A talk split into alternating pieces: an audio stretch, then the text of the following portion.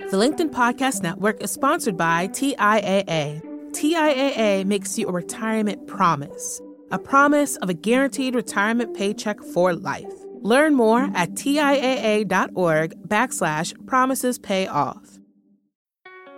Hey, it's Jesse. Last year, just as we were going into the pandemic, I had Glennon Doyle on the show. She had just launched her book. I had gone to one of her only in person events, and we talked about everything that was about to happen for her. It's crazy to think about now, given that her book has been a wild bestseller, a runaway hit. She didn't know that then. This week, the Hello Monday team is off on vacation, but I'm dipping into the archives to bring you Glennon Doyle.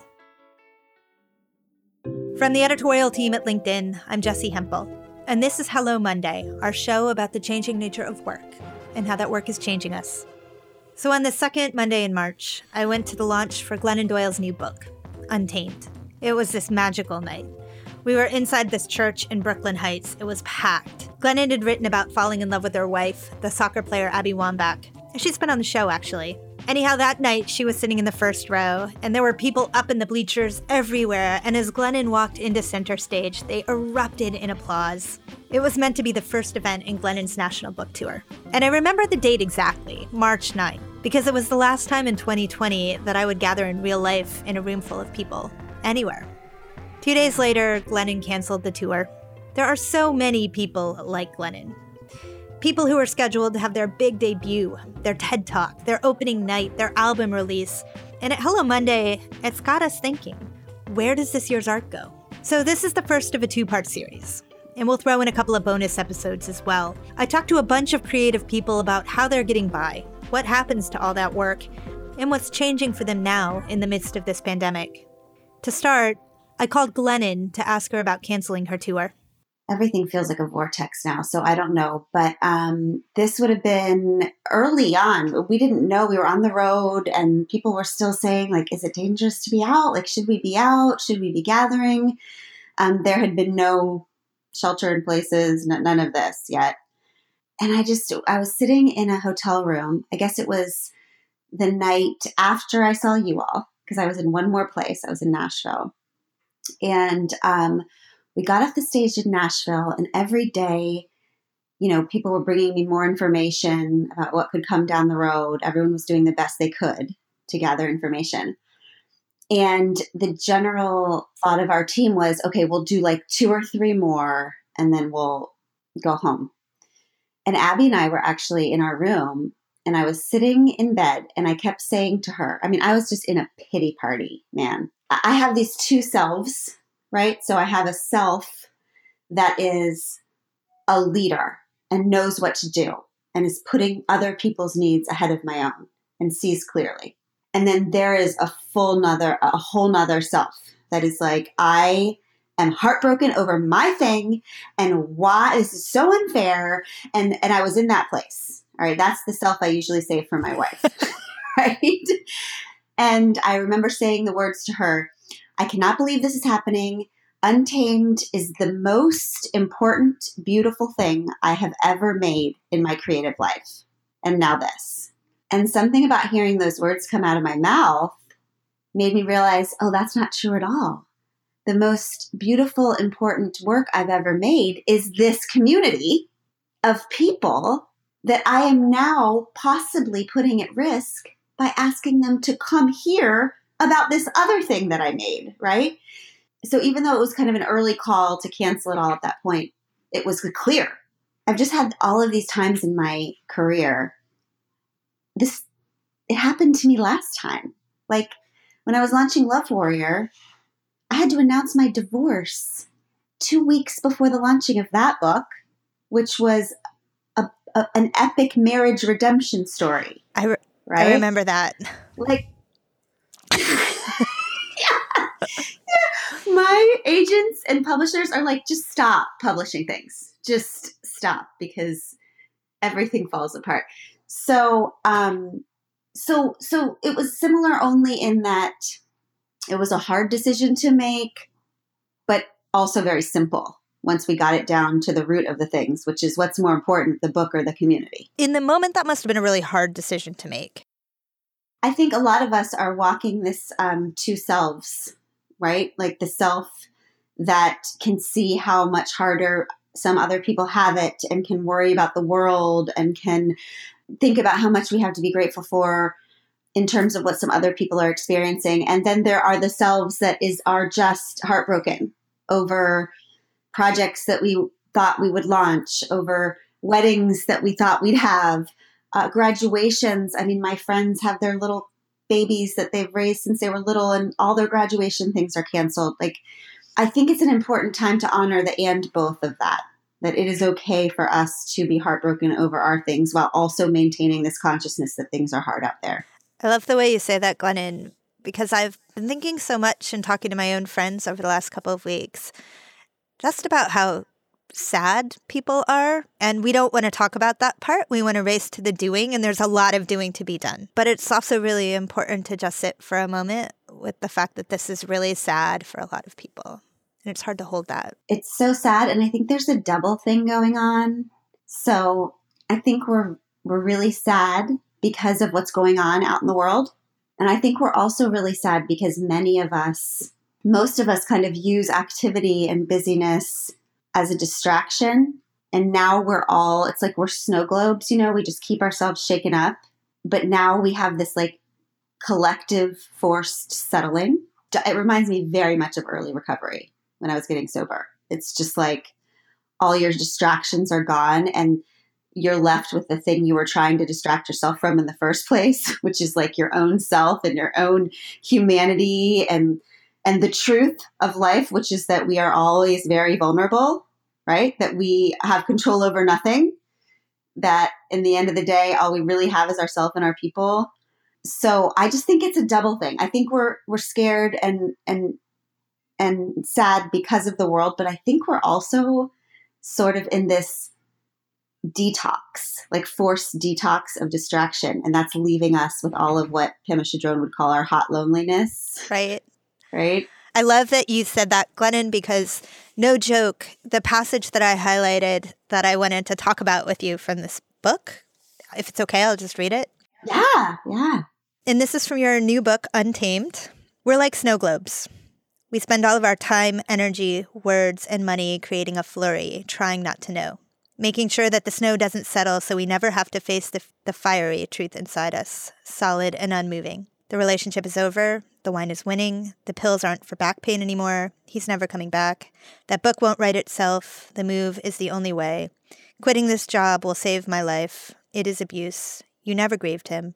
It's been six months since we made love. Spending a lifetime hating her is no life at all. We keep ourselves shaken up because there are dragons in our center. Mm-hmm. It's beautiful. That's so wild that you chose that one. What on earth? I know. But it just that's the moment that we're in, right? It's the great settling. And I for myself I have to think that after the settling comes the remembering that there's some deep remembering of my humanity and my connection to my family it sounds sort of beautiful when I say it like that, but right now it's just frustrating. They're getting on my nerves. They're in the other room. I'm currently in the bedroom mm. closet so that I can have space from them. Mm. But there is a thing that comes after that. First the pain, and then there's some waiting and frustration, and then there's this rising. Yeah. I think that if what's in the center of that snow globe is our humanity, then that's a really good thing for us to remember, mm-hmm. right? Even if it's a forced remembering, even if it's disastrous in some other ways, I do believe, I mean, I, as a human being who has experienced rock bottom many times, there is something that comes after it that is new and um, different and has always been better mm-hmm. for me in my life. And I am not Pollyanna about this. I mean, people are really losing, people are really hurting, people are in pain. And there's this other thing that I believe is going to happen I think we're going to come out of this more connected and more tender and more human than we went into it. Coming up after the break, Glennon talks about how we help each other. The LinkedIn Podcast Network is sponsored by TIAA. In the last 100 years, we've seen financial markets swing, new currencies come and go, decades of savings lost in days. all showing that a retirement plan without a guarantee, quite simply, isn't enough. So, more than a retirement plan, TIAA makes you a retirement promise a promise of a guaranteed retirement paycheck for life, a promise that pays off. Learn more at TIAA.org backslash promises pay off. Okay, back to Glennon. Glennon's been writing for into a vibrant community for more than a decade. Eight years ago, she founded a nonprofit called Together Rising. She wanted to channel all that energy into helping others, and everyone has an opportunity to get involved. Jesse, I was obsessed at the time with flash mobs. I just freaking loved the metaphor of all of these people walking around disconnected from each other. And then one person just starts dancing like wildly and with joy and freedom. And then some other fool does it too. And then, then they all know the choreography. And then it's this huge, joyful, collective moment, right? So my idea was to just like turn the whole world into a flash mob with this giving thing. We launched it with a model like a flash mob in that we're going to start dancing here with like joy as if we belong to each other, as if we are a community who's got each other. And then we're going to ask everybody else to start dancing by giving. But the rule is that nobody's allowed to give more than $25. Right. And that was so important to me and still is because um, I just wanted this idea of giving as being something that only really rich people do, or only like you can only make a difference if you're this or you're that. I just wanted that to go away and to kind of democratize the idea that like nobody's going to jump in and save us here. This is about each one of us doing our little things in our homes. And so now, I mean, I think we're I think we're up to 25 million dollars and the average donation is still $28. Particularly in this moment when a lot of us are in our houses, we can actually see our neighbors, let alone really help our neighbors. If we try to come through for our neighbors physically, we may be causing them danger because we could be passing mm-hmm, the virus. Right. I think we're hungry for ways to f- somehow feel like we can come together around giving. So, what's yeah. Together Rising doing now? It feels like we kind of built the ark before the flood. Like we have spent the last 10 years. We've done a lot of big, huge projects, which people see about, like the reuniting families at the border and the refugee crisis and all that. That's what we get a lot of media for. But most of our time is actually spent just one at a time. People write to us and we meet the needs of women and children in their homes all over or, without homes all over the world. So we're used to this like one first responder thing, one at a time thing. So we have the systems in place now to help people um, who are suffering, whose families are suffering because of the coronavirus and um, those are flooding, like flooding. More than ever, we need people who can to come to Together Rising and donate what they can because you know, we have an incredible system where um, we are so lucky that we have a few donors that pay our administrative costs so that every penny that's given to Together Rising by individual donors go directly to families in need. If your family needs help, come and ask for help. Like, I am a person who has only survived because of the help of strangers. Like, as a recovering addict, as a young mother, I have, I mean, I have never, ever been afraid to ask for help. I want people to um, kind of use this time to depend on the kindness of strangers, right? So, first, I want people to turn to Together Rising if they need help. And second, if people have extra, come to Together Rising give your extra to support those who are being brave enough to ask for help right now. Sort of a lot like what my church does in my local community, where we throw into the offering plate, and where, especially mm-hmm. recently, the religious figures have come forward to be like, ask for it if you need it. Except, Glennon, that mm-hmm. you're just figuring out how to do it virtually at scale. That's what I'm grateful for, that we've figured out the system already.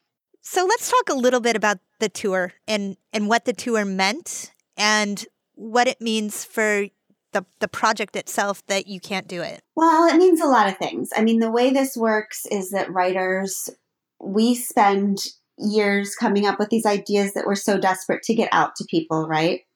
And then we write them and pour them out in drafts and drafts and drafts, and they become this book. And then this whole other part starts. I have a team of people, mine's all women.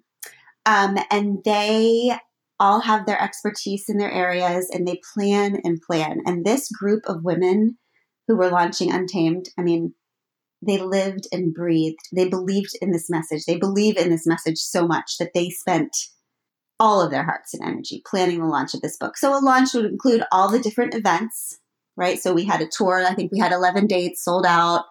18,000 people were coming to this tour. Um, I worked for six months. I have massive anxiety. So one of the ways that I control my anxiety or pretend to control my anxiety is that I like to appear on stage like I'm just talking like I'm just thinking of things off the top oh, of my head. that's totally how I read it but, when I saw you. Right. I memorize every single word that I say for 40 minutes. So, Are you kidding? No. Jesse, I every single word that I said on stage in New York is on a document that is whatever 6,000 words long. I record it over and over again into my phone so that I can so I love how the cadence of every single sentence sounds. So I probably record it, I don't know, 20 times. Then I spend the next month listening to it over in sections. I listen to it so many times that it burns like neural pathways in my mind and I can't not and I can't forget it. This is the, the process that I go through to give not for every speech, but like my book tour speech that I'm like, okay, these people that I love are taking time out of their day, their busy, busy lives to come sit. I want to do the best possible thing that I can do for them. But I'm just telling you that this is the process I went to, to, to this wasn't like, hey, I'll go show up on stage and say some words, right? Authors, I feel, you know, if we, pu- I publish a book once every five years, not much, that's it. Like I can't do it faster than that because I feel like I never want to write a new book until I've become a new person. And that takes a while. Glennon, uh, let me stop you there. Um, yeah. Do you write the book over the course of five years, or does the book come out in like a fever dream in a week and a half? Oh, wouldn't that be lovely? Wouldn't it be great? no, I've, I've never had that sort of fever dream.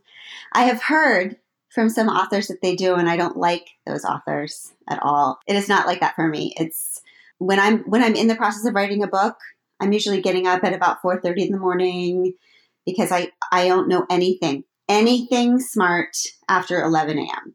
Coming back to the tour, so you decide that it really can't go on. What does it mean for the business of the book? I mean, if you're launching one of these every five years, it's pretty critical to your career, right?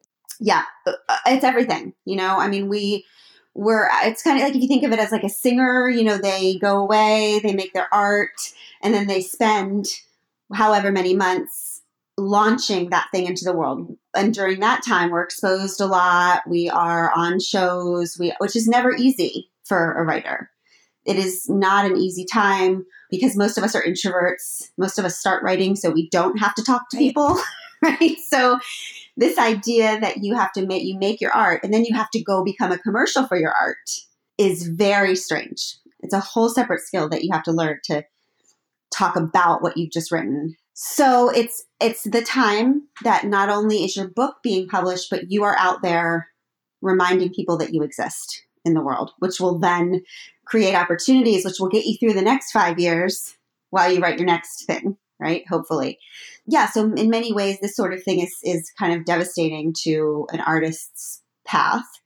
The tour being canceled was one thing. That wasn't the biggest thing. I mean, Amazon is not shipping books. Oh right my now. gosh. You know what? I really did not think about that. Yesterday morning, I was on the phone with my team and they were crying. Like, these are grown, badass women. This, the trauma that people are in right now and then trying to keep their jobs going.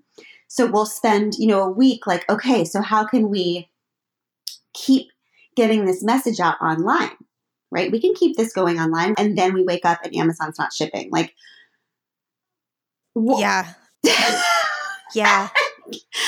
I can't apparently beat a global pandemic. There is a moment where you just realize, okay, what I have known deeply for the last week is I have to stop caring about my book for a little while. Like, I will, I love it so much. I believe it has a destiny. I believe it will help people. I, right now, what my community needs from me is for me to show up and just be a voice of comfort and safety and hope so that's what I'm doing. I think that everybody who is doing any sort of project in the world right now realizes that that what's happening right now it's causing this huge shift where everything is falling away, all of our plans, all of that stuff. And it's just like, okay, how can we show up for each other right now? Not our product, not our whatever. Like, how can we really connect and get people through the trauma of this? What if you do the next true, the next right thing, eventually it all comes right. I believe that 100%. So, yes, the entire launch of what was supposed to be my great work is screwed. But it's also in the hands of a lot of people who are at their most fearful points right now, and it's helping them. Like it's actually helping them through this time, and that to me is an, is a huge. It's huge. Yeah. You know, you said earlier about Together Rising that in some ways you had built the ark um, before the flood. Thank God. But in some ways, you've also mm-hmm. done that with your digital presence, Glennon. Mm-hmm. In that, for a lot of artists, when their big concert at Carnegie Hall was canceled, um, they didn't have an automatic, easy way to connect with the people who would have been there in the seats. Mm-hmm. And so showing up as a leader maybe means a different thing. But you've built that over the years. And I'm curious mm-hmm. what you're giving to that now, and more importantly, what that is giving to you right now. Well, I told Abby, our family sat down a few days ago and said, okay, what are your goals for this time? Like, what are our intentions? What are we trying to do with this moment? in our family and our life. And I said to them, I just want, I want to be proud of how I handled that this when I look back on it, right? So I want to be kind to our family. I know that sounds very basic. Nope. Nope, doesn't. okay. Okay. That's like, Jesse, that's it. like, if I can do that, my friends are calling me, they're, they're making homeschool lists. They're, the things that are making Play-Doh. Like I, yeah, I, that's amazing. But for me, I have the astronaut food of goals when it comes to my family, right? I'm just like trying to shrink it down into the like, I will be kind. I will not be amazing in any other way. I will be gentle. I will be kind. Everyone's losing their their stuff. Everyone in, in families reacts to this stuff differently. So I'm trying to let everybody be human in their own way. Um, and then my other thing was I'm going to show up for my community, my Together Rising community, my online community in some way each day, right? And whether that's just like posting a podcast that I did that I think they're going to love and bring them comfort, or it's these family meetings I've been doing, um, or it's something hilarious that happened in our family that I think will just like make everybody laugh for a minute. I think it's tricky. We've I've been doing that. Right. Like that has been what I've been doing for for for I don't know, 10 years I guess. Like I love these people. These people have walked me through. We've grown up together. We have been showing up for each other in real life and online for 10 years. Like they have seen my recoveries, they have seen my um, the falling apart of my marriage, they have seen my divorce, they have seen my remarrying of Abby, they have seen my children grow up. I have helped them in their times, they have helped me in mine. So it's real. Yeah. It feels like the reason I, I show up, I want to show up for them is because I actually want to show up for them. Yeah. What it does for me is that it just makes me feel less alone. And I have some like some benefits here because I like for example, after I had been quarantined in my home for 5 days, Abby looked at me and said, "You know, I've been thinking, has your life changed at all?" I was like, "No."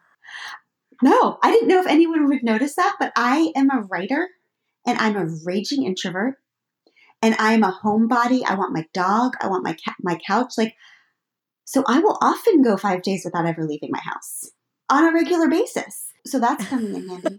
Great skill. I feel like all my introvert writer friends are reporting versions of the same. If anything, the world finally has reordered itself in a way that doesn't condemn them for their natural choices. I'm like, nice to see you all. I've lived here for years. Welcome to my wavelength. It feels like none of the rules apply anymore. Every rule that I thought was static and unbreakable, even my most creative self could not challenge uh, it doesn't apply anymore. So that leaves us to figure out how to listen to ourselves because that is the only way that we're going to have any order. The only order is going to come from within. And that's an uncomfortable place to be. Yeah. And it's also such an opportunity, right? I mean, I do think that's weird because the main message of the book and the main message of my life has been okay, we have been trained to look outside of ourselves for um, expectations about how we're supposed to create the life we create. and the family that we create and the relationships that we create and the companies we create and the governments we create, all of it, right? But I think that this part of my life is teaching me that like it didn't work for me. I did all those things right. I was a good girl and I was a good woman and I was a good Christian and I was a good wife and I was a good mother and I was freaking miserable. So um, it, it took me a while to figure out that all those goods, it's okay to want to be a good everything. You just have to define what good is for yourself, right? Because if you're defaulting to somebody else's idea of what's good, then it's always going to be a cultural idea of what's good. And for women, it is always going to be in one way or another disappear, be quiet, get smaller, stop making us uncomfortable. However, you define like the expectation, it will be one version of that. And the only way to let go of those expectations and ideals is to go within, right? Because everything, all the messages we get outside of what to do they're not pure. They're not from us. They're created by people who are trying to control us. So the only way though to do that is to get still. Right? Is to start to block out all the other voices and do the the difficult but simple work of going inside and being quiet and listening for that nudge and that knowing and that voice. And here we are. Right. Right? At this time when we actually might have some time to practice that. So I think that might be another way that this is like a resetting or a detoxing because we don't think about the fact that, I mean, what is it? What do they say? 87%? I think it's like 87% of every message we hear is from somebody trying to tell us, sell something to us. Yeah. It would reset our brains to actually just block off a bunch of that for a while and start li- like i wonder what will come. I wonder what will bubble up for people. What new ideas people will have. What feelings will come out that have been repressed. What memories what dreams. I think it could be like an awakening. I've been thinking so much about whether people are going to come out of this wanting to spend more time with their families to, to to use their time differently to prioritize being with their families or whether we'll all fall back into very quickly um, all the distractions that we're more comfortable with. Yeah. Like this one moment of hope I've been thinking about is how amazing it's going to be when there's that day, whenever that day is, where it's official that we can even like responsible people who have been at home are going to all go freely with freedom and joy and responsibility be able to go out, right? And like soak in the sun and let our children run around and touch each other and hug and gather and dance. Like that is going to be so amazing. We're going to appreciate each other in ways that we maybe have never, that we have always taken for granted. And then I think because we're human beings, that will probably last about 12 minutes. right? I really do. Like I don't I don't think that it's to last. Like, I think that we're to go right back to like pissing each other off and not liking each other and like getting distracted. But there's no way that this experience won't change us in some profound and everlasting way, right? There will be something inside of us that we take with us because we will become something different. Right. Right? There's no way we will stay the same mm. after this, but I don't see us turning into different sorts of things. I don't think so either. No. That was Glennon Doyle. Her new book is Untamed, and it's out now. She's also holding regular morning meetings on Instagram. Next week, I'll bring you music producer Kabir Sehgal. He is holding nightly quarantine concerts with famous musicians and funneling some of the proceeds to them. And we'll talk to Broadway actress Laura Benanti. When the season's high school musicals were effectively canceled, Laura invited young performers to sing their songs for her and tag them Sunshine Songs.